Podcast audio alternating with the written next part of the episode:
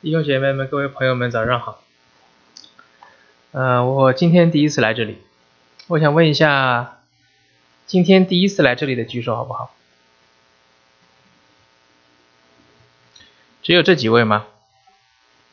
大家都没有认真听我的问题啊！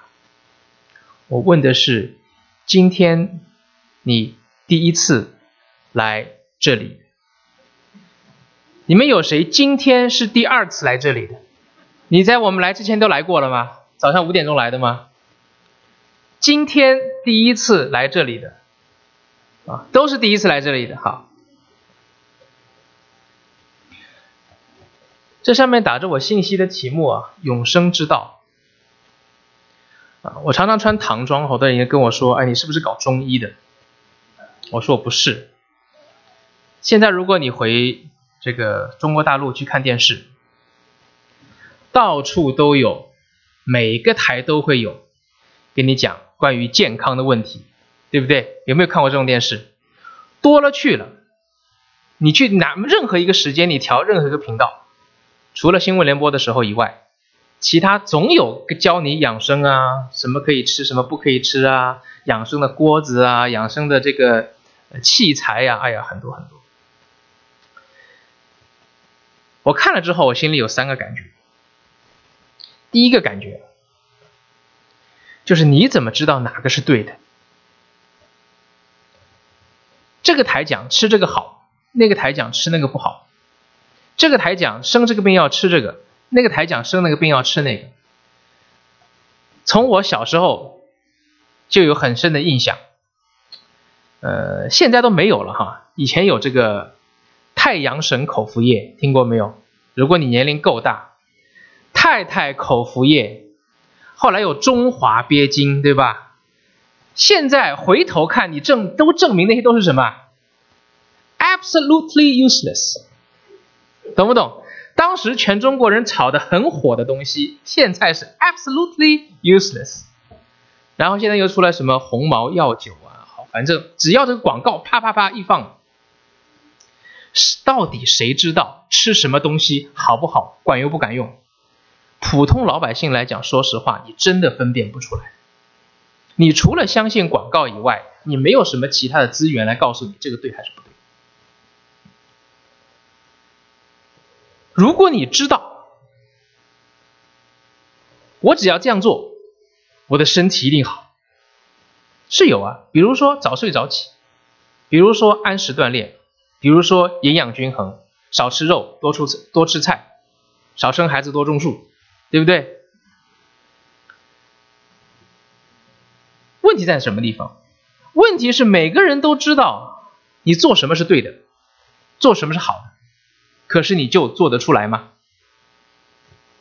这是个更大的问题啊！That's even bigger problem。麻烦不是你不懂。麻烦的是你懂了，你做不到，你心里更难受。我还有第三个感觉，就是无论这个电视机里面讲的东西是多好、多对，而且我相信你有这个毅力，你可以做到，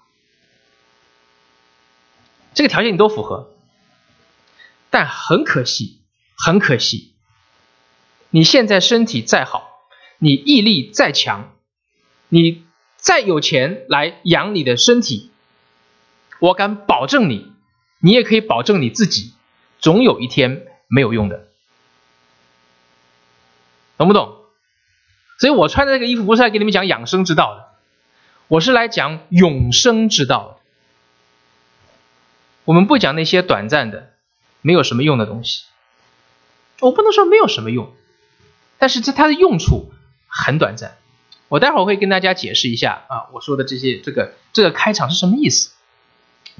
那啊，请能不能请童工弟兄把刚才读的那一段圣经打在上面哈？啊，这个圣经我们刚才读过了，也许你没有读得很仔细。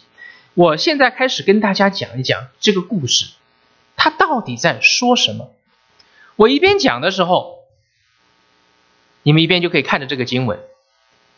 这个故事里面有几个人物？啊，如果你现在看一下，有几个人物？第十七节就告诉我们说，这里有一个故事，这个故事里面有两个人物，第一个人物叫耶稣，第二个人物叫一个人。啊，那这个人是谁？这个人是一个少年人。啊，圣经在圣经是很一本很有意思的书，他在很多的时候啊，一个故事在不同的地方，从不同的角度来给你写。在这一段圣经里面，你还看不出来这个人是谁。但是你如果从其他的经文里面看同样一个故事，另外的作者就给你解释，这个人很了不起。这个人是一个做官的人。你从中国大陆来就知道，你如果但凡是个做官的人，你总是比别人有一点优势。啊，任何官，任何的官，哪怕是城管，你都比别人略微有那么一点优势。他是一个在犹太人的社会里、社群里面是个做官的人。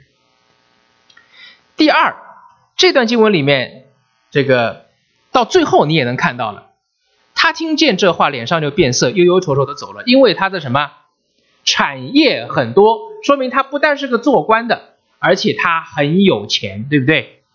他很有钱，又有地位，又有钱，好不好？啊，都没有人讲话的，好不好？谁不想又有地位又有钱，对吧？然后，如果你看这故事当中，耶稣跟他对话啊，耶稣跟他讲，你要做到一二三四五六一，这样这样这样这样，你你你不能这样，不能这样，不能这样，不能这样。结果他怎么回答的？他回答说：“你所讲的这些啊，我从小就遵守。”说明他自己至少认为自己是一个还比较有道德的人，对不对？或者说，既然他讲这个话，至少在人面前，他应该不算有太大的毛病。比如他明显是个大贪官，这个话他不能公开讲啊，他他不讲也就算了，对不对？那别人心里面心知肚明，他就不不敢讲。他这里面是斩钉截铁的跟耶稣讲说：“你讲的这些我全都遵守，我从小都遵守。”说明他的人品品行还可以。他还有一个最大的优势，另外一个地方也写到了，这个人是一个少年官。什么叫少年官？年纪不大，年纪轻轻，一个年纪轻轻的人。品行端正，已经做了官了，而且很有钱。哇，这样的人超级令人羡慕的。但是你发现呢，就算是这样的人，他有一件急事。中文圣经你可能还看不出来，它里面写的这个情感。如果你去看一看关于圣经的原文的解释，你就知道这一个少年官在第十七节在被描述的时候，耶稣出来行路的时候，这个人是急急忙忙的跑来，也就是他是冲过来的，他跪在耶稣的面前，耶稣出来行路，耶稣走在马路上，对不对？边上有很多的人，这个人一个年轻的人。一个有道德修养的人，一个当官的人，一个很有钱的人，现在在大庭广众之下冲到耶稣面前，跪在他面前。哎，你要想，你如果有一点，但凡有一点点想象力，你会不会觉得这个场景很奇怪啊？有什么事情可以让这样的一个少年人如此的着急？有什么事情可以让这个少年人现在可以放下一切的架子，我冲到马路上面，在众目睽睽之下跪在人面前？怎么可能呢？特别是我们还有点学问的人啊上过点学的人，觉得说，我怎么可以做这样的事？我我要去问什么事儿？你偷偷问不就完了吗？对不对？你需要这么着急去问吗？我有一次去北京。呃，北京有个地方叫雍和宫，知道吧？有人有从北京来的吧？雍雍和宫是喇嘛宫，就是藏传佛教的地方。有个朋友请我去喝茶，我就去跟他坐，跟他在那坐了一会儿，然后就发现这个喝茶的地方到处都是喇嘛，啊，就是戴着那个红色的那个，美国人叫什么？那个叫庞克头，对不对？这叫 punk 啊，我觉得喇嘛都是 punk，穿那个大大红色的袍子，然后就有很多人进这个茶楼，一对一的跟这些喇嘛谈话。我呢，这个耳朵比较欠，就得偷听他们说点说点什么东西。都都说什么呢？都说哎呀，现在啊，这个这笔呃股票的交易啊，就是说我们的股票上市了。现在股票上市之后呢，有一点有点小问题哈。那个人说，我现在搞了一个楼盘，这搞了一个楼盘，现在楼盘卖不出去，呃，请大师有没有什么意见啊？现在我的我的先生啊，这身体不是不是很好啊，我现在家里面呃家里面有一些矛盾呢，这个彼此呃 in law 就是呃。这个这个这个呃舅子呃就是和太太的这些家里面的人亲戚关系搞得不是很好，等等等等，你你去扫一眼，都是这些事情。这些人，你们相不相信来找喇嘛的人，他们真的有困难？有没有？有困难，我承认都有困难，但是没有一个人跟这个少年官一样，他跑到。这个喇嘛庙里面冲进来，抱着那个喇嘛的腿啊，说：“哎呀，你帮帮忙，现在不行了。”你没有人愿意放下那个架子，每个人都是啊，塞一个红包啦，请你喝个茶啦，我们坐下来啦，好好聊聊啦，都是那样。所以我心里面就感觉说啊，你如果能，但凡你能这样跟人家讲话，都不是急事，都不是急事。什么是急事呢？我原来读医学院的时候，在呃急诊室里面，你就真的能看见急事。常常就会有父母跪在医生面前，有儿女跪在医生面前，有老公有太太跪在医生面医生面前，求求医生干什么？救人，这种情形是非常非常真切的。你从他们的行为当中，你就能看见，说他们真的关心的是什么，他们真的非常非常的着急，分秒都不能损失。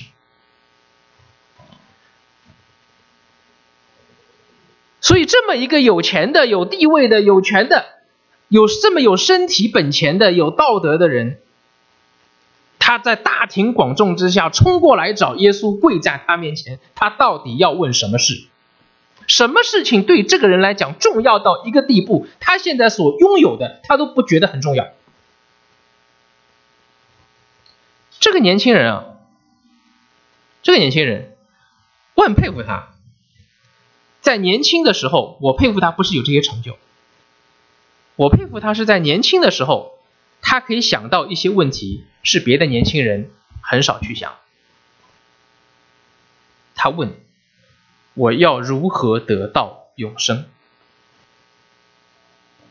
你可以说，只有那些什么都拥有的人，才会去考虑这种精神需求上的问题，对不对？是吧？你现在连饭都吃不饱，你学位还没有拿到，工作还没有做好，你老婆还没有娶到。我要忙的事多得很，是不是？我为什么要去考虑这些事？什么永生？永生离我老远了。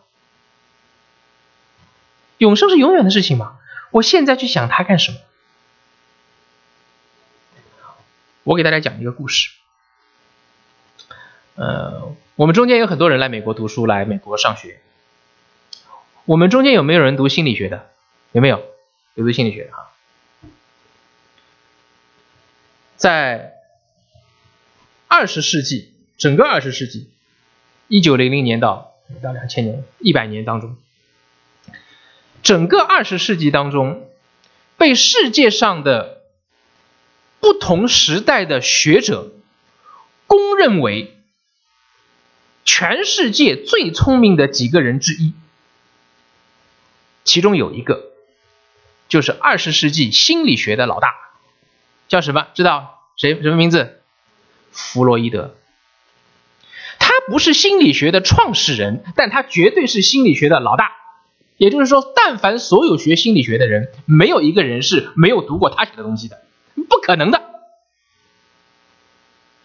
那他在他是呃，现在他死了很多年了嘛，对不对？但是在他有生之年呢，他有名到一个地步，你都不可以想象。这个人在自己的家里，他有一个私人图书馆，经典的藏书有超过十万本，自己家里面。就就自己家，你你他自己买的房子，你如果要去请他到你的大学或者你所在的那个大学去讲心理学的课，你排队要排多久，知道吗？要排五年以上。就你今年请他，二零二三年他才能来给你讲学，很有钱，很有名望，那从学术界的地位来讲，他就不用谈了。这那个造诣就是，但凡你学心理学的人，你都要读他的书。你没读过他的书，你就你就至肯定不入流。你可以不服气，你不服气没有问题啊，不服气他不吃亏啊，不服气你吃亏，对不对？没有问题嘛。然后，这个人活到八十来岁，八十来岁长寿吗？你不能算他长寿，至少也不短嘛，对不对？至少不是个短命鬼。更重要的是，这个人一辈子一夫一妻，他就一个太太，什么坏事也没干过，常常待在家里，老老实实做人。但是这个人啊。搞了一辈子心理学，无数的人跟他去传福音，跟他讲说：“哎呀，你要信耶稣啊，你要的。”他他从来不跟，他从来通通通不屑一顾，他从来不觉得任何人的哲学研究、神学研究，不管你什么学的研究，能放在他的眼里，因为他太了不起了。所有来跟他传福音的人，跟他讲你要信耶稣的人，读过的书都没他多，都没他有钱。地位都都没有他高，他凭什么去听别人讲话，对吧？但人总要死的嘛，是吧？你承不承认？你从生下来的一天，不是你啊，我也是哈。我们每一个人从生下来的那一天开始，你就在一步一步迈向死亡，承认吗？活一天少一天吧，啊，看一眼少一眼吧，是不是？我没骗大家嘛，大家都知道的嘛，心知肚明。再有本事的人，他也要死的。但是你觉得他，哎，他死的很风光啊，他这辈子啥都有了，对不对？你说我现在如果真的要死，我的我不一定是怕死，我可能怕我死的很冤，就是我好像我能享受的都没享受过，是不是？我还来不及。那这个人死之前很有意思，这个人死之前。他当然不知道自己明天就会死嘛，但是他知道自己生命也差不多了，已经在缓不过来了。那他躺在病床上，他跟他的助手说：“你去我的图书馆里找一本书，这本书在那个图书馆的什么地方，哪一个架子上，你帮我找来。”哇，十万本的书，他还能把那个书找到，真不容易。可见可见得这本书对他的影响有多深刻。他的助手把这本书找来给他看。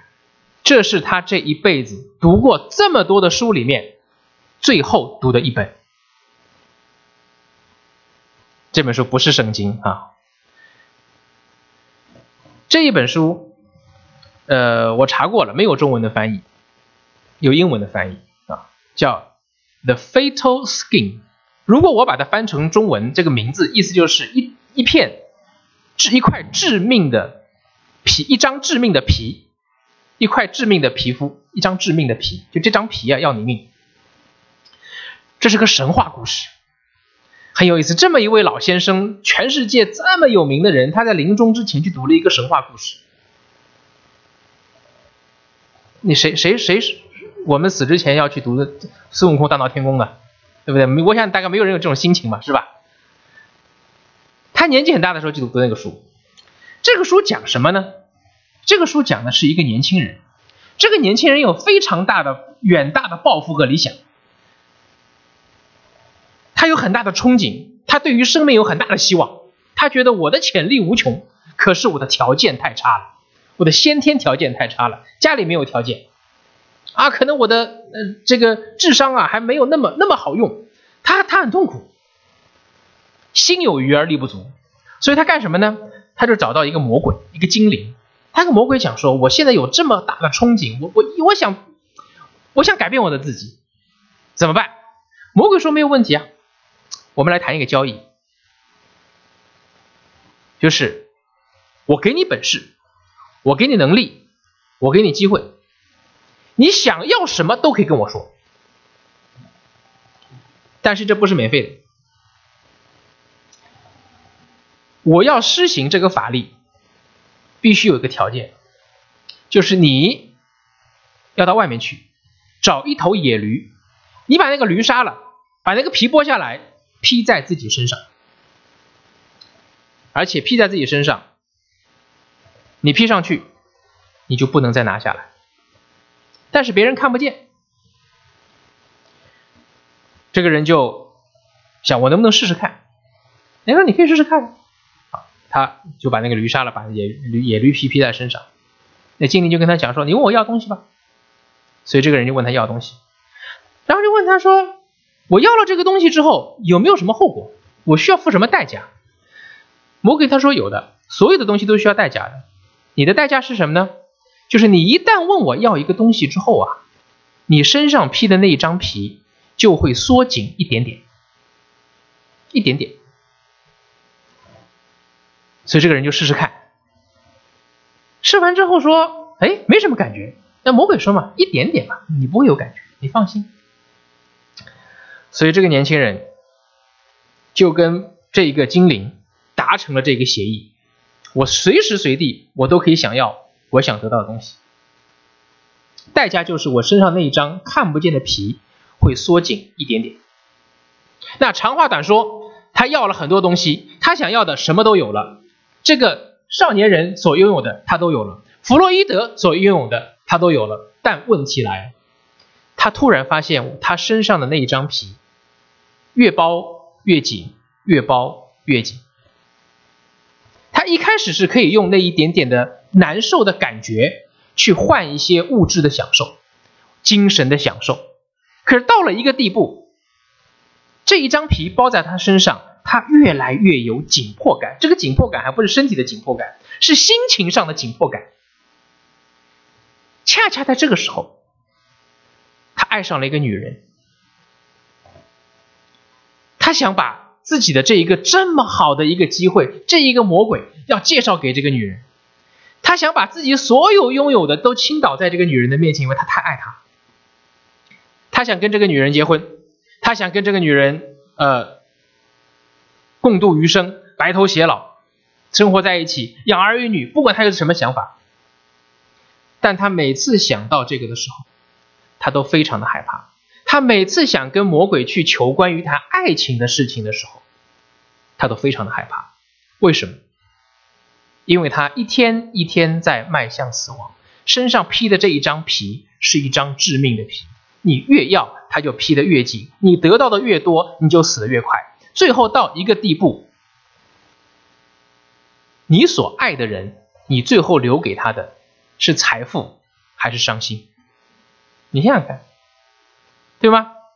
所以他为了自己的性命，他为了不造成悲剧，他果然毅然决定：我不能要那个女人，我不可以爱她。哦，这是非常痛苦的。他本来觉得他跟魔鬼 made a good deal，可是最后呢，他不得不为这一个 deal 放弃很多很多更美好的东西。我把故事讲讲到这里，你千万不要忘记这个故事谁在读？弗洛伊德在读。为什么这一个这一生这么伟大的人物，二十世纪被人奉为几乎是最聪明的人，有才？有权，有寿命，有道德，众人敬仰。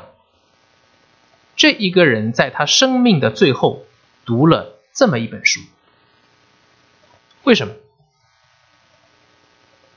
因为他读过这么多的书里面，这个故事就是他一生的写照。这个故事告诉我们什么？你觉得我什么都还没有，等我什么都有了，再去考虑什么永生啊、信仰啊这些精神上的东西。弗洛伊德的故事就告诉你说，那些东西。在短时间内你拥有很好，但是它没有办法给人带来真正的满足。只要在死亡面前，在生命面前，这些东西没有任何的可比性，没有任何的可比性。所以我说，这个年轻人，圣经里面讲这个年轻人是一个非常聪明的人，他有眼光。他什么都有，但是他突然发现，我最最重要的东西没有。他愿意放下自己的面子，他愿意抽出时间来。哦，如果你是个当官的人，你要去你要去找谁？你很有可能派人去请哦，是不是？他不是。你如果很有钱，你要去找人，你花钱去请，对不对？他不是。他是冲到耶稣面前来，他那个姿态是完完全全放下自己，他跪在耶稣面前，跟耶稣说了一句话。他说了什么呢？良善的夫子，我当做什么事才可以干什么？承受永生？我当做什么事才可以承受永生？他跟耶稣说：“良善的夫子，我当做什么事才可以承受永生？”我们仔细的思考一下他问的这个话，他心里面想要什么东西啊？他心里面想要一个东西叫永生。我在医院里看见一个老人，年纪已经很大了，但他还有妈妈，他的妈妈在医院里面病危。一个，我估计大概九十九十岁左右了，妈妈已经。这个老人，我想大概七十七十岁出头，或者或七十岁的样子。那妈妈九十五六岁，对着自己的妈妈躺在病床上面，他感到非常的绝望。他感到非常的绝望。他问医生还有救吗？你知道中国的医院告诉他什么？你如果花十万块钱呢，我们可以抢救三天。你如如果你花二十万呢，可以给你活一个礼拜。请问你是那个儿子，你选什么？哪一个答案比较对？啊？哪个答案比较对？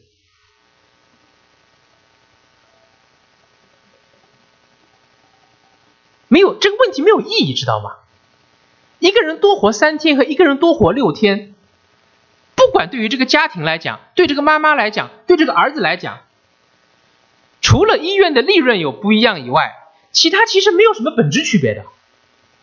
听懂我的问题了？它不存在任何的本质区别，早晚这个人要走的。为什么一个人他的儿子感到很绝望，那妈妈已经昏迷了，也无所谓绝望不绝望了？对于这个儿子来讲，儿子没有办法选择，因为医院给他的选择。都是错误的，都是没有意义的，所以他很绝望。你如果看见医院里躺着的病人，你会觉得他很可怜，但那个可怜呢，就好像你看多了一样，电视剧看多了，医院去多了，你那个可怜对你不会有太大冲击的，反正是他的事。但是你要想一想，早晚有一天你跟他一样。现在现在的，因为科学医疗条件已经够好了，绝大部分人在文明国家是死在医院里的，知道吗？绝大部分人是死在医院里的，不是医院里就是 nursing home，要么就是 hospice care，就是你在家里面，在文明国家。所以我们看多了，我们不觉得有什么冲击。可是你要想想，早晚有一天我也是这样的，就算我不是这样，我善终，我想办法让自己善终。善终就是什么？没有什么疾病，没有什么意外，大家高高兴兴死了，是吧？善终。但是你想一想，你的儿女将来有一天是要躺在那个上面。现在我们做父母的人啊，都觉得好像儿女只活半辈子，什么意思？儿女活到什么时候啊？儿女活到我死了，对吧？我们希望他好读好书啊，你要赚钱呐，工作啊，养家呀，成家立业呀，跟好有好的生活呀。然后我们觉得说 OK 啦。可是父母从好像从来没有想到说，我们的儿女将来有一天，他要像那个病人一样躺在病床上的。哎，这个时候你已经不在了啊，most likely 嘛，对不对？你当然也可能在，你已经不在了。你不在的时候，你你要如果你还活在他身边。如果白发人送黑发人，你要告诉你的儿女，你要怎么样胜过病魔？在我们儿女长大的过程当中，有多少父母预备儿女面对死亡的？很少的。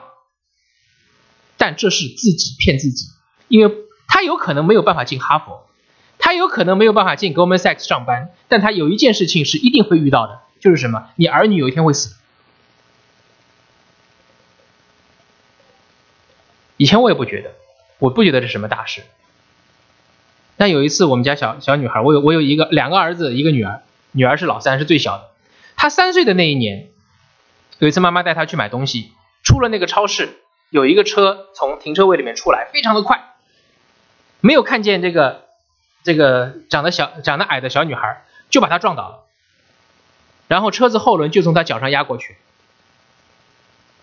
那天我在公司，我在公司就收到。这个警察来的电话说：“你赶紧来医院啊，女儿出事了。”所以我冲到医院。我冲到医院后就发现，女儿躺在床上，手脚上绑了石膏，哇，在那拼命哭，拼命哭。你想，我理不理解她很痛苦？我我很理解她很痛苦，对吧？她很痛，我关心不关心她？我心不心疼？啊，也许她隔壁床上那个小女孩骨折了，我不心疼。至少这个他骨折了，我很心疼吧？我可以确定的。但是这个时候我能帮他吗？请问你作为一个父亲，作为一个非常理解、非常疼爱女儿的父亲，我当时能做什么可以安慰他，可以帮他解决问题？你来告诉我，我能做什么？我什么也做不了，我什么也做不了。他只能躺在床上，他痛，他只能痛。我没有办，我我也许可以找药给他，让他止痛，但是我没有办法安抚他的心灵，没有办法可以做的。每一个人，我们的父母，我们自己，我们的儿女，早晚要面对这件事情。所以我说，这个年轻人非常的聪明，他的心里面有一个渴望，他知道，人不就是这样过去的，人心里是要得到满足的，到底什么东西可以真的满足他？所以，他跑来找耶稣。他为什么要找耶稣呢？他不去找别人呢？从他的问话里面，你就可以看见，他称耶稣为良善的夫子。第十八节，耶稣就跟他讲。你为什么称我是良善的？除了神以外，除了神一位之外，再没有良善。耶稣跟他的第一段对话里面，耶稣跟他讲一件事情：你过来称呼我的那个名字，你最好搞搞清楚你在说什么。知道这个意思吗？那个人称他为良善的夫子，耶稣跟他讲说：你最好搞清楚。什么叫良善的父子？那圣经的年代，那个年代，这是一个犹太人的时代，就是那里的人物啊，圣经里出现的这些人物，这些人都是犹太人。在犹太人的文化里面，这个良善的夫子，不只是我们中国人中文翻译里面讲说的 a good teacher。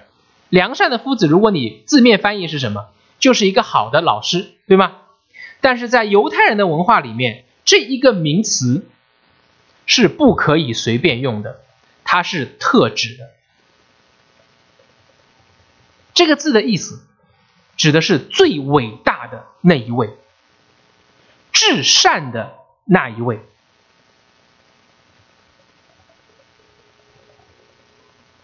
所以这个少年人管耶稣叫那至善、至伟大的那一位。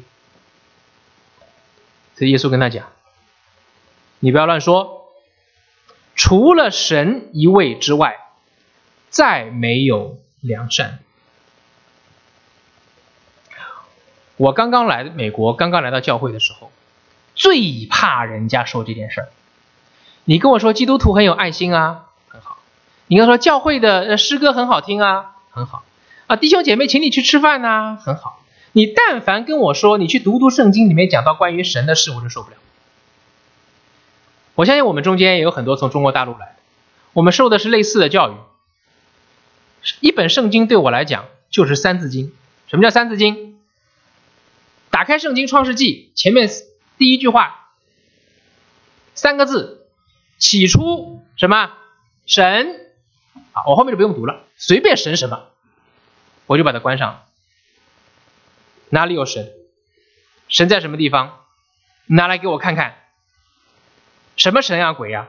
圣经对我来讲都是神话。基督徒讲，圣经不是神话，圣经是神的话。对我来讲没有什么区别，神话就是神话。那神说的话也是神话嘛，对吧？那那，亲爱的朋友们，如果你还不相信有神，或者说你还不相信，这个耶稣呢？你还不是基督徒呢？我奉劝大家一句：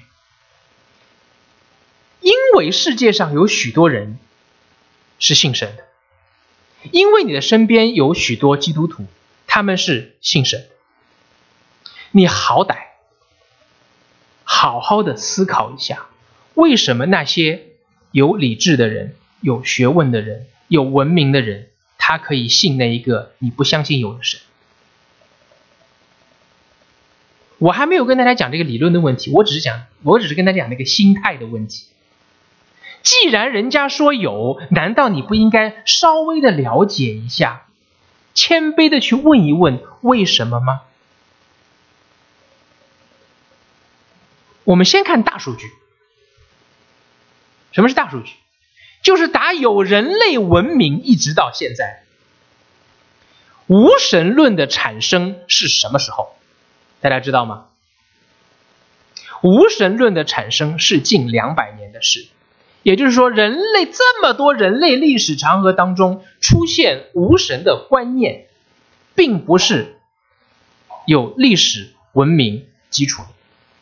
绝大部分的时候，对于人类来讲。对于他们，by default，默认是有神的，不管是一个神、两个神，谁是神、什么神，反正就是有。无神论是近两百年来的一个新兴的哲学理论。第二件事情，就算有了这个哲学理论，它很好。那现在这个全世界这么多的人口，现在全世界多少人？七十多亿吧，对吧？七十多亿人口里面，你要想一想。相信有神的人多，还是相信没神的人多？我们假定全中国人都相信没有神，那请问相信有神的多，还是相信没神的多？相信有神的多。你在美国有很多人，有很多白人，他不去教会，他也不信耶稣，但是你问他有没有 God，他说哦，那是 God。我说的这是一个泛泛的观念，意思是什么？意思是，如果你不是被洗脑了，如果你不是从小到大人家给你灌输这个观念，人在天性里面认识有神不是一件难事。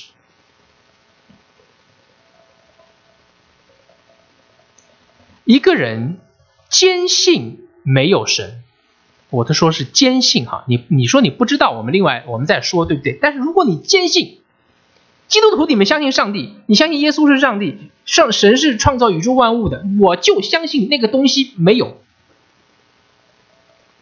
这本身是违背逻辑，也违背常识的。我老爸教了一辈子马哲、顿论、茅斯，听过吗？马克思主义哲学，呃，这个这个呃，邓小平理论、毛泽东思想，对吧？我爸是华师大政教系毕业，政治教育系，所以我从小到大就是被政治教育。后来我信了耶稣了，我变成传道人了。我就问我老爸说：“哎，现在咱俩可以单谈了啊！以前都是你教我，现在我也我也我也有点这个，我也吃了点墨水，咱们可以平起平坐谈一谈，好不好？你来讲一讲，你给我一个合理的、有说服力的理由，就是我因为知道 A。”因为知道是这样，所以我可以比较合理的推论出啊，宇宙当中没有神。你给我一个，我只需要一个。你不要跟我说看不见，存在的却看不见的东西多了去了，懂不懂？这个这个不绝对不是理由，这是一个你觉得是理由，但是这个理由并没有什么说服力啊！你不能给我这没有说服力的理由，你要给我一个相对合理的理由，说因为这样，所以。他跟我说什么？他说神是人造的，所以没有神。那我们小时候都是这么学的吧？宗教是什么？人民的鸦片。呃，神是因为人不知道宇宙当中是什么情况，所以人编出一个神来说啊，这是这是神干，对吧？我们从小到大都是这么教的。我从小到大也觉得这个这个理由还 OK，可是你稍微想一想，这个理由一点也不 OK。这个理由为什么不 OK 呢？就是这个命题之前呢，你有个括号，括号是什么呢？假定没有神，那神哪来的？人造的，对不对？既然神是人造的，所以什么？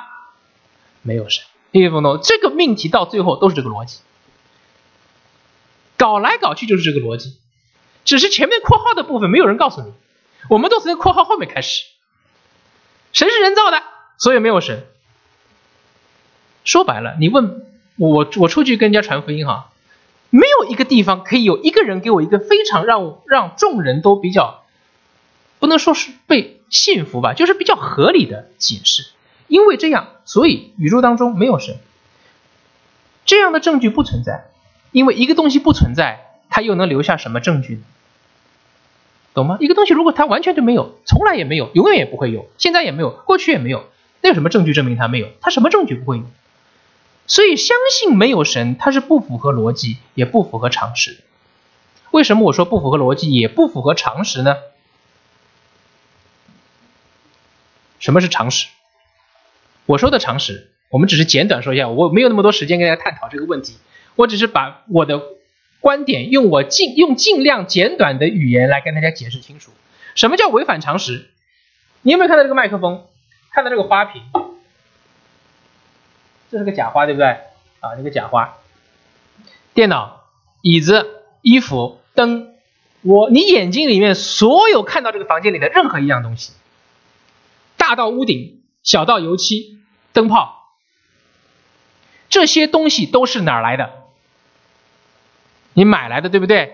那店里面的东西是哪儿来的？是造出来的，厂里来的。这个厂里怎么会有的呢？有人做的，对不对？那有人做之前，必须有人干什么？设计。有人设计之前，必须有人干什么？发明，懂不懂？就我们看见任何一个东西，它都有个来源。这个来源必须有人在那里为着一个目的，他去设计了，他去发明了。他去制作了，他运输了，放到店里了，你就把它买来，把它装上去，都是这样。你眼睛里所看的所有的东西都是这样，这叫什么？这叫常识。你眼睛没有一个东西，我跟他说这个油漆它天天生的，自然产生的。所有边上的房子都是别人造的，这个房子是自然产生的。你五百万年前到这里来看没有，后来它就有了，自己冒出来，一阵怪风刮过，什么都有。我说的这是什么？这是常识，什么常识呢？就是一切的有功能的东西的背后，都蕴藏着智慧和设计。这是常识。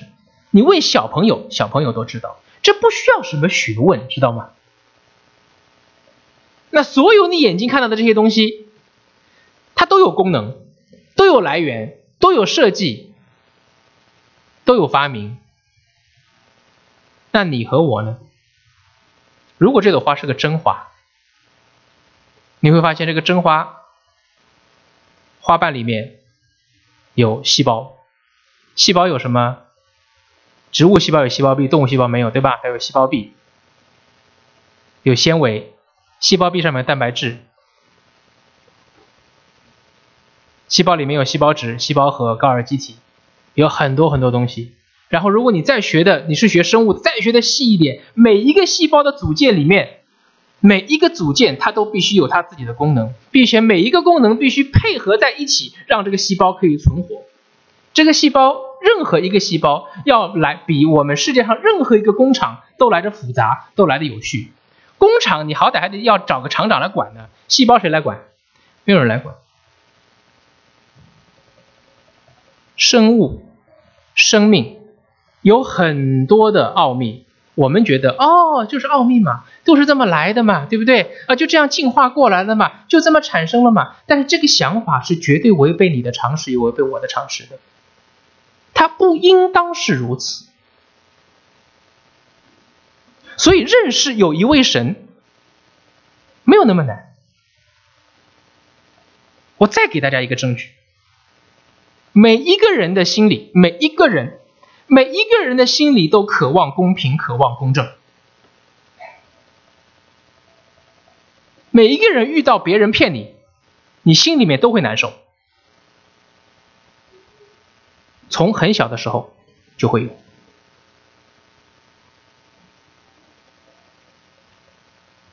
要认识有神，不是这么的难。呃，我想我们华人教会每个教会都会送大家一些书，比如说这个冯秉成弟兄李成写的《游子吟》，它里面就讲的非常的清楚，为什么相信有一位神是一件非常合理的事情。我不是要给大家洗脑，我只希望大家在这一件事情上面用一个敞开的心去思考一下。你要去思考一下。一开始我来美国的时候，有很多人来给我传福音。他说：“你要信什么？要信耶稣啊？你要干什么呀？”我在想都没有想的时候，我就已经回绝他们。后来我发现，其实这件事情我自己做的不是很好，因为人家信耶稣很多年，人家思考过，人家学习过，而我呢，啥也没想过，反正我就认识他，我就觉得他不对。亲爱的朋友们，不要有这样的心思，这样你不会认识真理。这也不是应该一个人应当有的对于任何一门学问的态度。如果一个人是以这样的学问来代替、代来对待信仰，就注定你在任何一门学问上你没有办法晋升。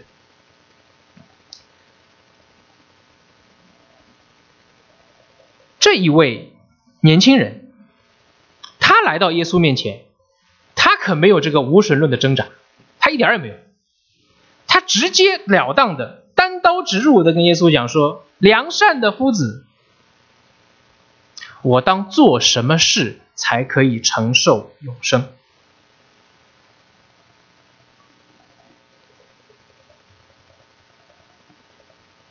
在这个人的观念里面呢，有一个交易，看到没有？你看见这个话里面有个交易，什么交易？能读懂吗？永生哪里来？永生是你赚来的，是吧？你怎么赚？Do something，只是他不知道那个 something 是什么，他就问耶稣：“我要做什么事，我可以承受永生？”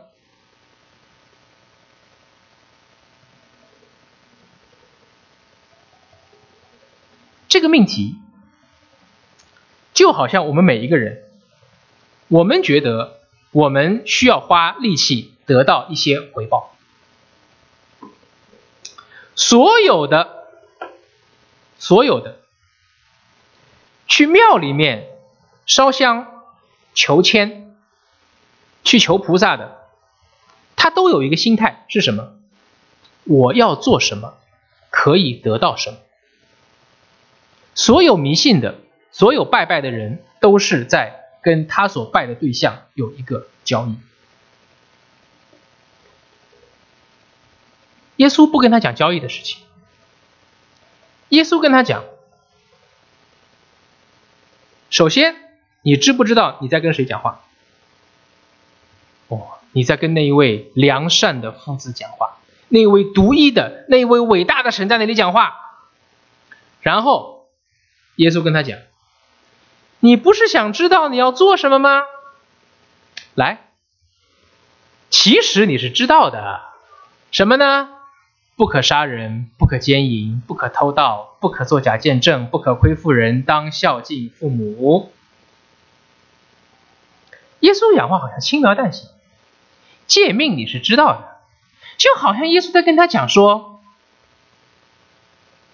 你只要遵守这一些，你就能承受永生了，对吗？耶稣是不是这样的讲的，对吧？首先，你知道你要跟你在跟谁跟谁讲话，然后呢，诫命你是晓得的，意思就是你要承受永生，要求在这里。耶稣是这个意思，但是耶稣的目的是什么？大家有没有想过？你仔细思考一下，包括我们的基督徒，你来思考这一节圣经的时候，你有没有想过，耶稣问这个人的目的是什么？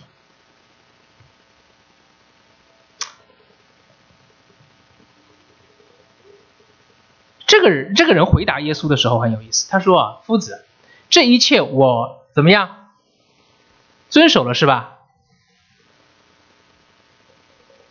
这个遵守前面还有两个字哦，从小都遵守了。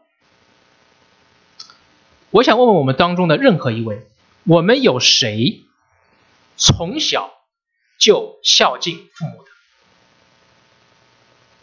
有哪一个从小？从很小很小很小，小到只有这么小，有谁？你孝敬父母的？没有的。每一个人生下来，饿了就要哭，难受了就要哭，大小便了就要哭，睡不着了就要哭。有谁会关心我的父母？他到底累不累？有没有时间？没有的，小孩子完全没有这个意识。什么叫孝敬父母？孝敬父母，说白了都是要教的，懂不懂？现在有很多的中国大陆的孩子说，这个孩子长大怎么这么不懂事？家里面的碗堆在那里，回家都不会洗。对不起啊，你从来没有教过你孩子洗碗，知道吗？小孩子长大在过程当中，吃完饭都是桌上面碗碗一丢，父母就把它收走了，就给他洗掉了。我们家住着留学生，我们家住了五个留学生，再加我们家自己三个孩子，而且八个孩子在家里面，每个人都要干活，每个人都要学会倒垃圾。如果轮到你倒垃圾，你不倒垃圾，我今天晚上就会把这个垃圾通通倒在你床上，你自己去收拾完，你这一辈子不会再忘记倒垃圾。都要训练的，都要学的，没有人从小就孝敬父母的。不可杀人，我相信大概这个年轻人没有杀过人啊，我我我我有理由相信，我我有信心他没有杀过人。可是什么是杀人？圣经里面对于杀人的定义，不是你去用刀用枪去夺取一个人的性命。圣经里面有一句话非常伤人的心啊，叫你恨人就是杀人。Why？凭什么我恨人就是杀人？我恨人还不行吗？我恨人伤害到谁了，是不是？可是你要想想，恨人和杀人，它的实质是一样的，对不对？一个人如果发起飙来，他最后终于把人杀掉，他的内心是什么？内心是恨，只是把人这个生理上的一个性命给杀掉，是恨的一个外在的表现。而恨指的是你内心的表现。如果你对一个人够恨，然后你又有胆量，你又有机会，别人又不知道，你可以做那个什么柯南里面那种完美的犯罪。请问你啊，在那个时候你会干什么？我很有可能就会杀人。恨人就是杀人，不可奸淫。什么是不可奸淫？圣经里面有一句话：你看了妇人动淫念的，你就已经犯了淫乱。哇，这个要求好高啊！以前有一个朋友来到我们中间，一个还还没他还没有信耶稣，他来到我们中间就说：“哎呀，我我们家庭我们家庭很和睦，夫妻很恩爱。哎呀，这种乱七八糟的事儿我从来都不干，我没有什么问题。”然后就问他，我说：“你有太太，你有个女儿，如果把你每次看到一个美女，你脑子里面的反应？”你都把它拍下来、画下来、展现出来，给你的太太和女儿看。哎，你觉得你太太、女儿会怎么想？哇，我这个先生，我这个爸爸真的是纯洁无瑕，哦，这么好的男人啊！他们会不会这么想？还是你会非常的害怕？所以说，我这么一说，大家明白了。圣经里面讲的罪恶。都不是行为上，圣经里面讲的罪恶都是由心、由本性带出来的行为。记得，它一定是两个部分。第一个部分是你有那一个心，你的天性就是如此。只要有这个天性，它就会在一定的环境下面带出一些行为。不可偷盗。我们中国来的人有没有用过盗版软件？有没有用过？有没有用过？多多少少都用过的。自己电脑上没有，别人电脑总是有的，对吧？你自己上没有，你网吧里面总是有的，是不是？你都是用过的，只是你用的时候不以为然，我觉得 OK 嘛，这有什么关系呢？但是这个叫偷盗，因为这不是你的。你来美国读书，千万告诉大家一句：我我们辅导留学生，我认识的留学生多了，常常就会发生一个问题：你写作业的时候，把教科书上的话一抄，因为那话最完整嘛，最简单嘛，正符合题意嘛，对不对？你把那个话一抄，放在作业里面交上来，老师马上给你退回去，处分，甚至开除。这叫什么？读过书就知道，叫 plagiarism，对不对？什么叫 plagiarism？就是你把别人写过的原话，你不加注明放在你的作业里面，当做自己的交上来，这就是不可以，这叫偷盗，这是别人的研究成果。你说嘛，这就是我做个作业嘛，我只引用人家一句话嘛。你任何时候引用，你都要告诉别人说这是我引用的，这不是我的。你要告诉别人这不是我的，这叫诚实。我说到这里，我不用再往下讲。你应该明白，耶稣对他这一个年轻人说话的意思是什么？你要承受永生，对不对？一二三四五六，这是一个能够承受永生的人所应该做到的。其实耶稣想告诉那个年轻人，你怎么样？你做不到。懂吗？如果这个年轻人但凡坐在这里好好想一想，或者他在现在这听我讲一讲，他可能就不这么想了。可是这个孩子很单纯，他一点都不觉得自己做不到，他觉得我好的很呢。你讲的这些，他怎么样？从小都做到。啊，你你碰到这种，你已经给他挤眉弄眼了，你已经你已经这个 hint hint 他很久了。你已经把很明显的答案都告诉他了，and he still doesn't get the idea。你急不急？你气不气？你有没有碰到过这种同事啊？这种亲戚、这种朋友，你已经暗中已经给他很使劲了，就他就是搞不清楚、拎不清啊！上海人叫拎不清啊。他还恬不知耻跟他讲说：“我都遵守了，我一点问题都没有。”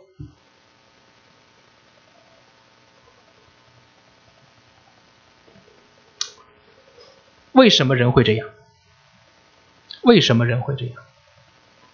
我刚刚来教会的时候，我很怕基督徒请我吃饭，也不是怕，也很别扭，因为每一次基督徒请你吃饭，他都他请你吃好吃的，但是一边吃一边跟你讲，你是个罪人，你要认罪悔改，你要信耶稣，你没救了，不信耶稣下地狱。你说这饭我是吃好是不吃好？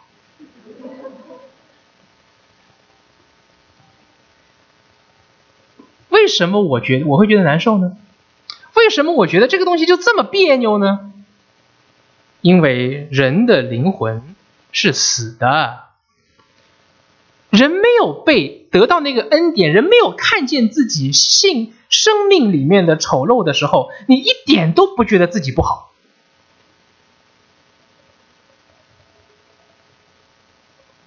我以前大学里面犯过一个错，私刻公章。啊，我以前我以前这种人啊，私刻公章，这刻还不是我自己刻的，因为要要交那个交那个文件，交交最后那个作业上面是要盖章的，我又没有做，怎么办呢？我盖不到那个章，我怎么办呢？我那天晚上我记得我不是很清楚，反正我不是去唱卡拉 OK 就去打麻将，反正弄到好晚好晚好晚，最后第二天早上是要交的，我就回回到宿舍躺在床上，我说我跟我那个这个同室友我说你赶紧这个这个章你就照他们那个样子就就去刻一个。给我给我交了算，所以呢，我一倒头就倒头就睡着，倒头睡着之后呢，他就去帮我忙去刻章去了。刻完章回来，我说那章呢？那章有什么用？我都我都这个东西文件我打完我都交掉了。我说你刻完不给我看一下？他给我一看，我一一印一看，明显就不一样嘛，对不对？我说你这个脑子怎么长的？我还没有话还没有跟他说完，学校就来找我，你知道这个是大事情啊。然后学校找我处分哪些检查呀，等等等，这个事儿反正都没完，让我先回来了。我回到这个寝室里面，你觉得我气不气？气得要死！我差点雇一群人把他给痛扁一顿。当时我觉得全世界最笨的人就是谁？就是他嘛。全世界最坏的人都是谁？就是他嘛。没有他，他害害不了我们。我不教算了，对不对？我现在教了个假的，那这个。那不得了啊！哎，可是你要想一想，谁没有做作业？啊？谁去打麻将了？谁睡懒觉了？谁想出来这个方法？谁想出来那个坏主意，自己还不去干？谁自己没有做好 quality control？都是我嘛，对不对？但是你要想想，在我回到寝室的那一个瞬间。谁是全世界最讨厌的人？我那个室友，绝对不是我。叫人对于自己身上的错误是瞎眼，人看不见自己身上的恶。我们人身上还有什么东西啊？有好多好多坏事我不讲都不知道。我们每个人都会嫉妒，你只要一嫉妒，你就不高兴，对吧？有人谁越嫉妒越高兴的？没有的，人越嫉妒越不高兴。我们家两个小孩老大老二是儿子，从小叫到大，两个男孩生活在一个屋檐下面，天天就是搞来搞去。我给大家演示一下，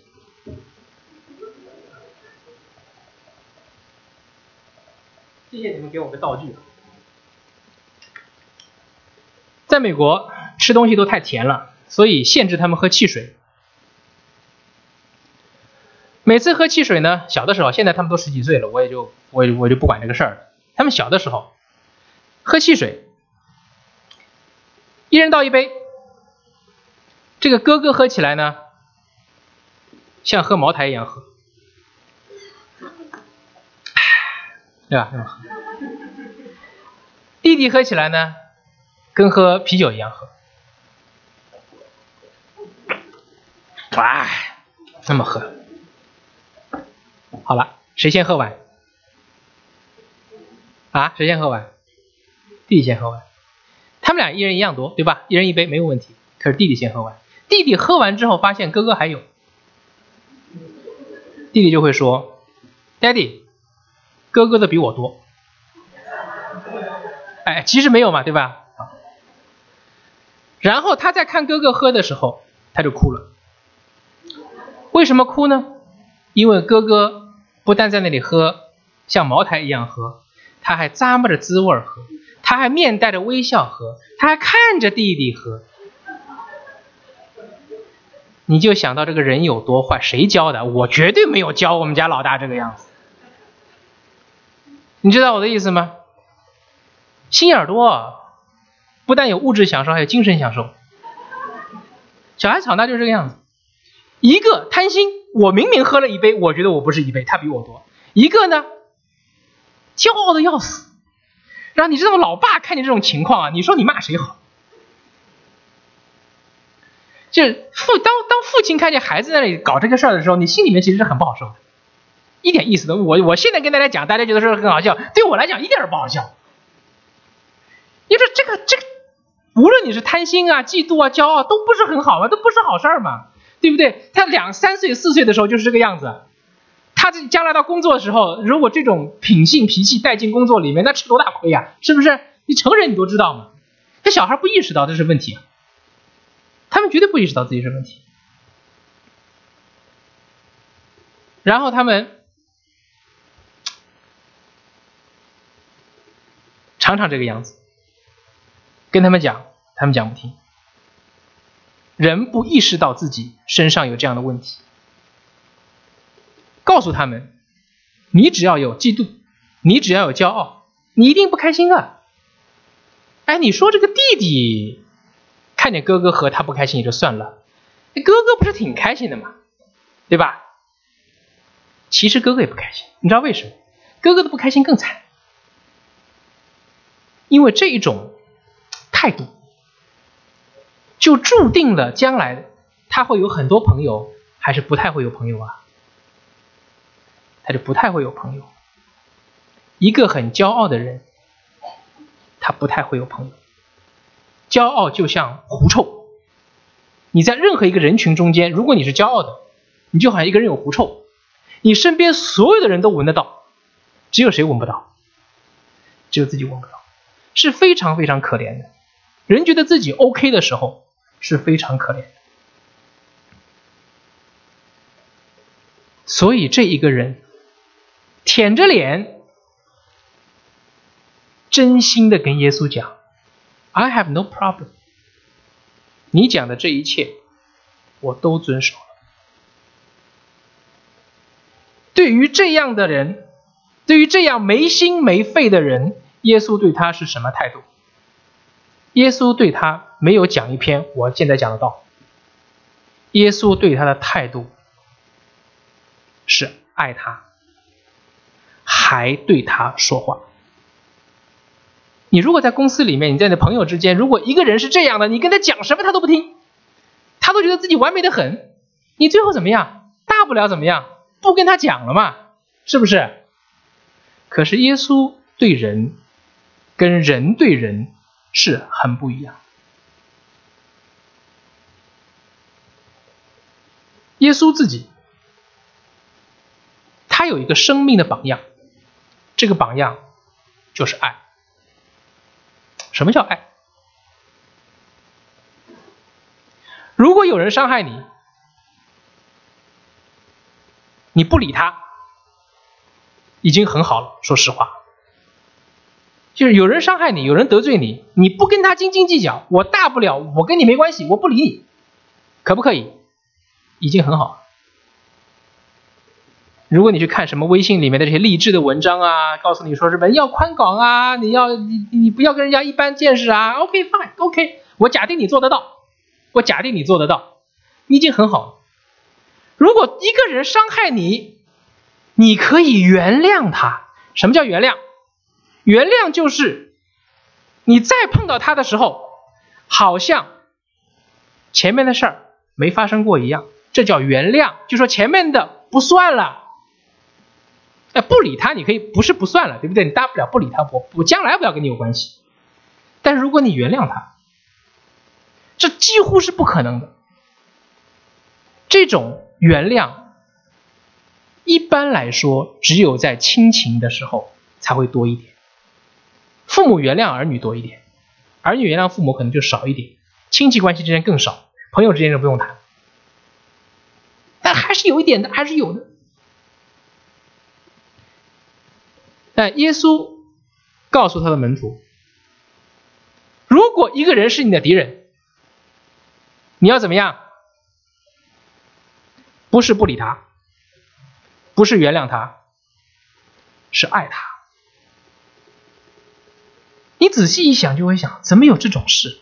圣经里一定写错了，因为世界上没有一本。”道德的书会告诉你，你要爱你的仇敌。爱是什么？你是要付代价去爱他的，不是你好我好，不是不理他，不是原谅他。圣经里面，我刚才讲的所有的圣经里面的律法的要求，来告诉人，不是为了告诉人说，你要做到这些，你就是好人。因为人不需要信耶稣，你从来没有读过圣经，你从来不认识基督徒。这些话不可杀人，不可接应，等等等等，人知道不知道？人都知道。不信耶稣的父母都会教小孩不要杀，都叫他不要杀人，不管是为什么理由。但是人的心里面有一把尺，你知道什么是对，什么是错，都是这么教。那圣经为什么要把一些所谓的律法或者说诫命写在圣经里呢？是为了告诉人人。一条都做不到。所有刚才讲的，那个人觉得自己都做到了，其实都做不到。但是对于一个都做不到的人，却觉得自己什么都做到的人，耶稣干什么？爱他，还对他说话。耶稣说什么呢？你还缺少一件。去变卖你所有的，分给穷人，就必有财宝在天上。你还要来跟从我。记得有两件事情：第一，撇弃你一切的财富；第二，来跟随我。在圣经里面，如果你去问基督徒有没有信耶稣的人，他是很有钱的，有没有？有的。那不管旧约新约都有的，那大卫是王，所罗门是王，啊，有很多先知，他这家族有富贵的。新约里面也不是个个都是穷光蛋。这一句话告诉那个，并不是来告诉这个年轻人说，所有信耶稣的人，你要把你的钱全部捐光，你没有钱的时候，你来跟我就好了。耶稣不跟别人这么讲，这一句话，耶稣。只跟那一个年轻人讲，并且是接在前面那一段话的后面的。为什么他要这么说？因为这句话是对这个年轻人的心说。耶稣这句话一说，这个人的心里面突然有了反应。什么反应？他一听见这个话，脸上就变色。哎，他前耶稣前面讲的话，他得意的很哎，但是耶稣只要一讲这个话，他脸上就变色了。然后他怎么样啊？高高兴兴的走了。哎呀，耶稣你在讲什么呀？赚钱有什么不好的？我有钱好的很。你这个讲话讲的酸溜溜的，你要我去变卖财产，跟你一样啊？他没有快快乐乐的走的，他是忧忧愁愁的走了。什么叫忧忧愁愁的走了呢？他心里面有挣扎。我到底要永生呢，还是要钱呢？我真的有很多钱呢！你要我把这个钱都给都给给别人，怎么可能啊？我做不到啊！但是永生呢？我人来都来了，我都拉下我的面子了，我扑到耶稣面前要求永生。我觉得永生真的很重要。耶稣这一句话一讲，扎到了这个人的心，这个人就必须在金钱和永生之间做一个选择。这并不是说金钱和永生只能二选一。这里面所讲的是要问一问你：是钱重要还是永生重要？是你的面子重要还是永生重要？是你的学问重要还是永生重要？是你的健康重要还是永生重要？是你的女朋友重要还是永生重要？是你的家庭重要还是永生重要？是你的工作重要还是永生重要？有什么事情？可以跟永生相比，什么是永生？永生不只是你永永远远活着，永生特别指的是你永永远远活在什么地方。请记得，永生不是你永远活着，永生是你永永远远活在什么地方，和谁活在一起。你说：“哎呦，好可怕！信不信耶稣就要下地狱？我不下地狱，谁下地狱？大不了就下地狱嘛。但圣经里面告诉我们，地狱是什么呢？地狱是一个你永永远远待在里面的地方。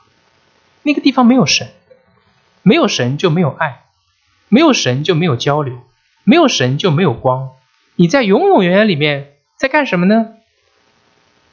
难过、爱哭，你所能想起来的，就是你一生所过的生活。你会发现，人的一辈子，快乐的事情，你能想起来再让你快乐很少；难过的事情，什么时候你想起来，你还会难过？听懂吗？很可怕，人就是这个样子。你有的时候做了一些坏事，你犯了罪。前面里面讲的什么杀人呐、恨人呐、奸淫啊、偷盗、伤害别人呢，你都做过。做完之后呢，你知道这个不对，对不对？让你的良心告诉你说，嗯，it's not right。你跟你的良心说什么？Shut up，是吧？不不我我尽量忘记他，我尽量不想他。良心听不听你话呢？他会听你话。你不想想起来呢？他就不想起来，可是你的良心不会永远的听你话，你总是能想起一些你难过的回忆，你做的错事，就好像我我我那个帮我去思科工商那个孩子，我现在想起来，我对他其实挺亏欠的，因为我回来把他臭骂一顿，其实我没有任何的理由，但是我这个事情就我就常常会想起来，我就知道这个事情我做错了。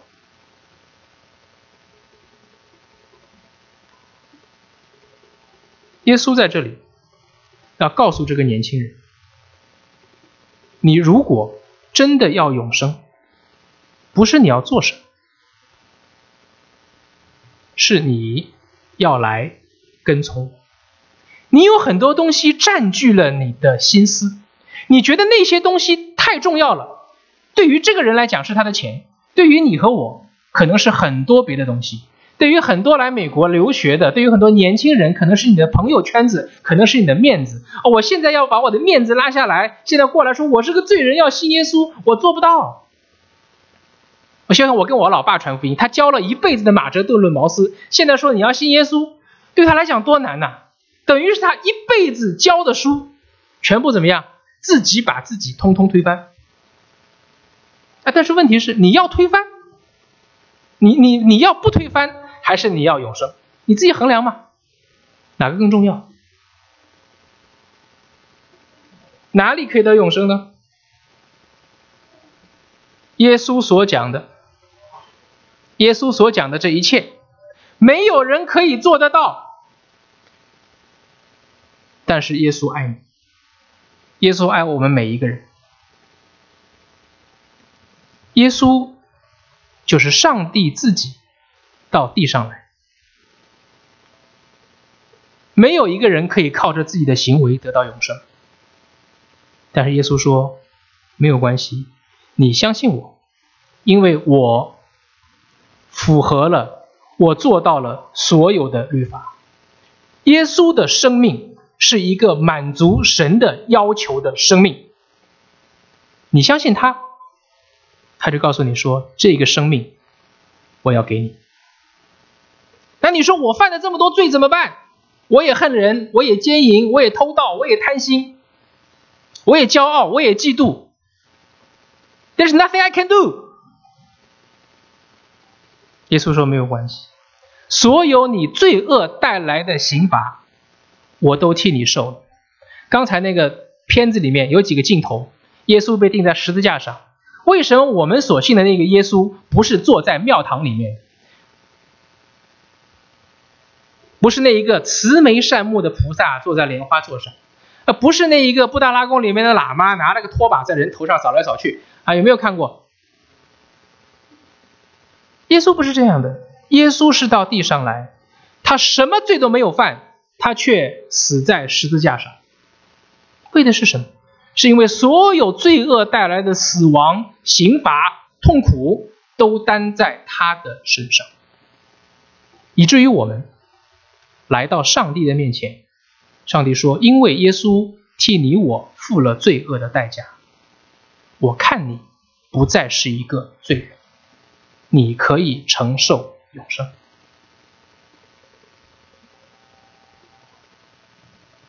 已经快到十二点，我只跟大家讲，跟大家讲最后一个故事：泰坦尼克号，大家都看过。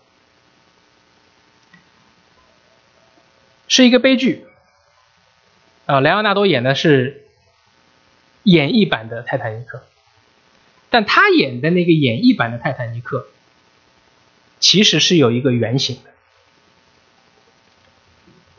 原型并不是一个浪漫故事，但原型是一个爱情故事，那一个爱情故事不是发生在一男一女之间，那一个爱情故事是一个真实的爱情故事。发生在上帝和人的当中，就在那条船上，有一个牧师叫 John Harper，他坐泰坦尼克号搭船去传道。这个人不知道那一天是他生命的终结，但是那一天。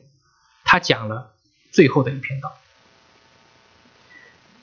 在这艘船撞到冰山之后，开始漏水，船身开始倾斜，船上一片慌乱，所有人争相逃命。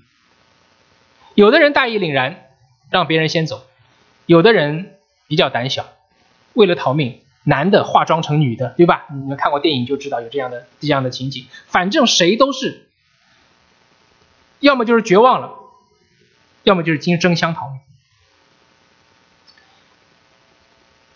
这一个牧师来到了甲板上，他在那里喊：“基督徒，请站出来！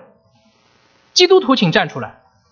如果你相信你有永生。”你应该把听到耶稣福音的机会让给别人，他就讲了很简单的这些话。一开始没有人听啊，一开始没有人，就是大家那么慌乱当中，然后他就反复的喊，反复的喊，终于有一些人听到了。那些基督徒一想，对啊，我跑什么呢？对不对？我有永生啊！我如果有人还没有机会听到福音，应该让他有生生存的机会，他也许可以得救啊。所以基督徒。一些基督徒就站在他边上，一起在那里喊，就有不少基督徒最后就留在那个甲板上。他们说完，他们就一起开始唱诗歌。然后，如果你看过那个电影《泰坦尼克号》，或者你看过那个很老的电影，我们中间不知道多少看黑白的，叫《滨海沉船》啊，不知道谁看过，里面都有那个镜头，就是四那个弦乐四重奏那个乐队为着甲板上的人唱歌的人在那里伴奏，这是真实的场景。后来那个四个乐师都没有呃呃活下来，那个四个乐师都是基督徒，你知道为什么？因为基督徒只要一唱那首歌，啊哒哒哒哒哒哒哒滴哒哒，只要一唱那首歌，那个乐队就会给他伴奏，说明他们是是这个基督徒的乐师。他们唱完之后，最后那个船，这个最后断裂就。大家都掉到了海，故事还没有完。掉到海里，如果人都死了，我今天也不会跟你讲这个故事，都没有了嘛，对吧？有个幸存者之一，他为什么会幸存下来？他掉到水里，什么都没有，他抱着一块木头，冰冷的海水当中。他已经绝望，这个时候他就看见边上有一个人，穿。着救生衣游来游去。这个人从这个人游到那个人，从这个人游到那个，最后游到他面前。那个人游过来跟他说：“你得救了没有？”这个人觉得很奇怪。第一，大家都都船上的人都跟你说，如果你掉到海里，你千万不要乱动，因为海水很冷。你如果乱乱动啊，你的体温散发过快，你会死得很早，可能救生船来了之前就死掉了，你就生还生还的机会很小。但他发现为什么这个人拼命游来游去，而且游到他面前跟他讲话说：“你得救了没有？”这个人在那里想啊，你穿了个救生衣，我抱了个木头，你问我我得救了没有？我当然没有得救了，对不对？但是还没有下文的时候，一个大浪过来把他们俩冲开了，所以这个人就抱又抱着那个木头在那里瑟瑟发抖。结果一会儿一个大浪又把那个人给冲回来了，又重新回到他面前。这个人一看，哦，还是你。那个牧师就再问他，他说：“朋友，你确定你没有得救吗？”这个人说：“我确定。”我没有得救，这个牧师就把他的救生衣脱下来，给那个人穿上。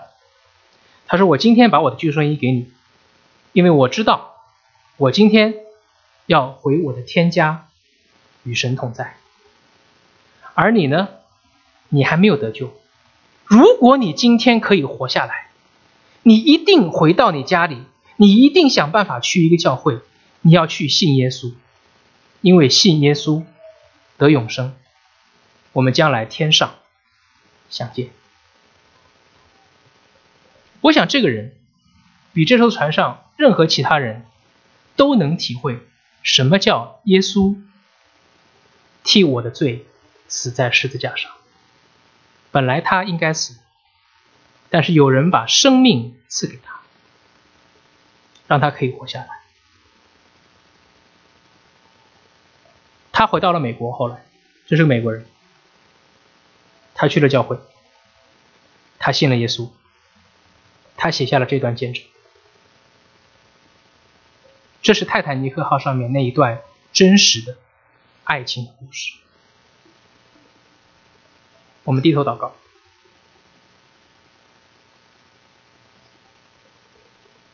听到了关于耶稣的故事。听到了关于神的事，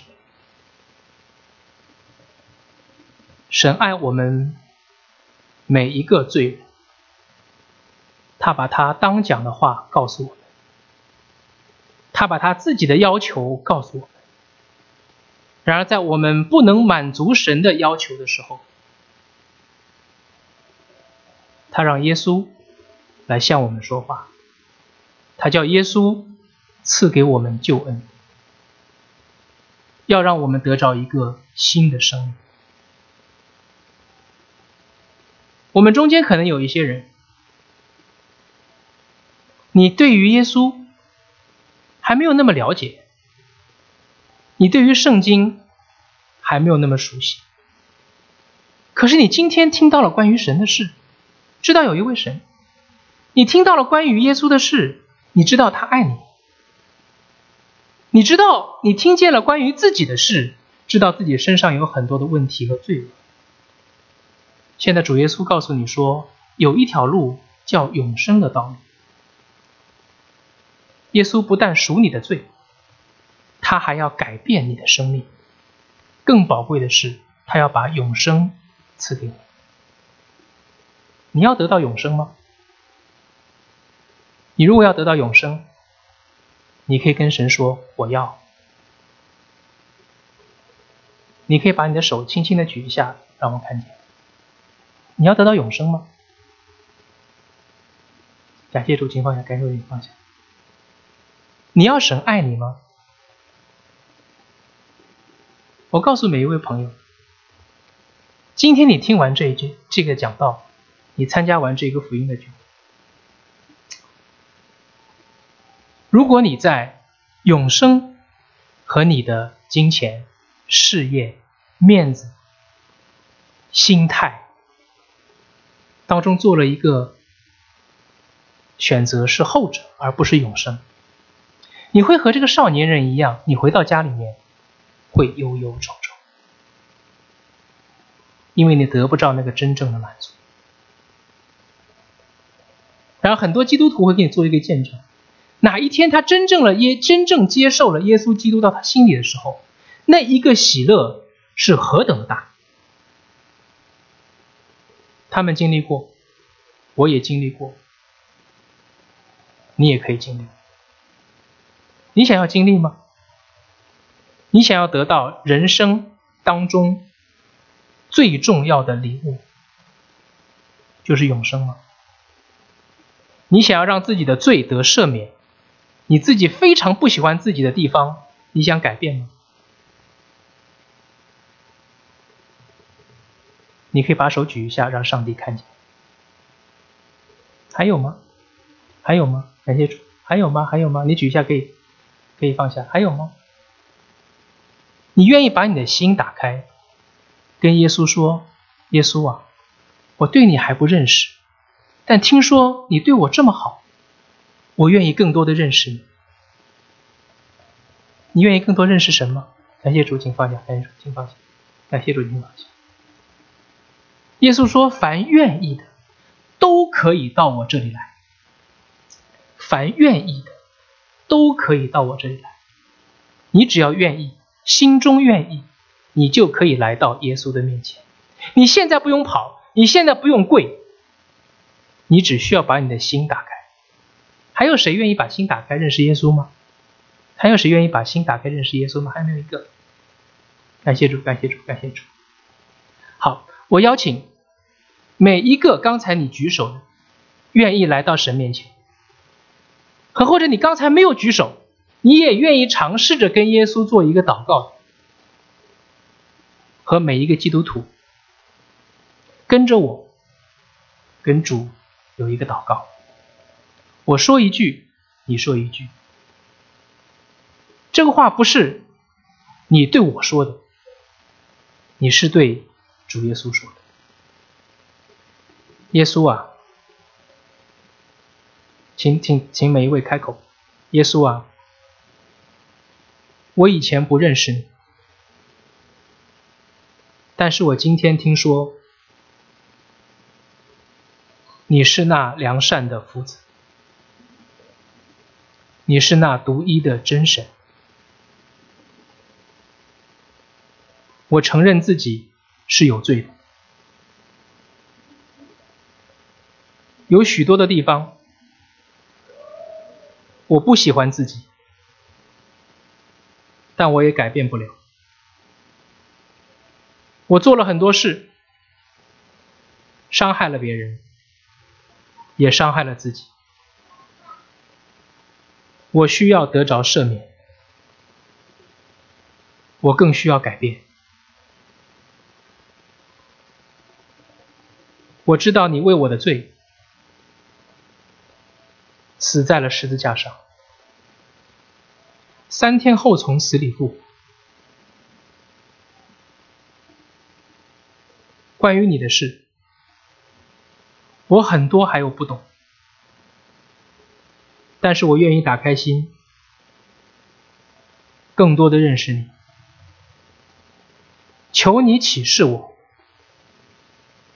住在我的里面，一生成为我的祝福，一生成为我的带领。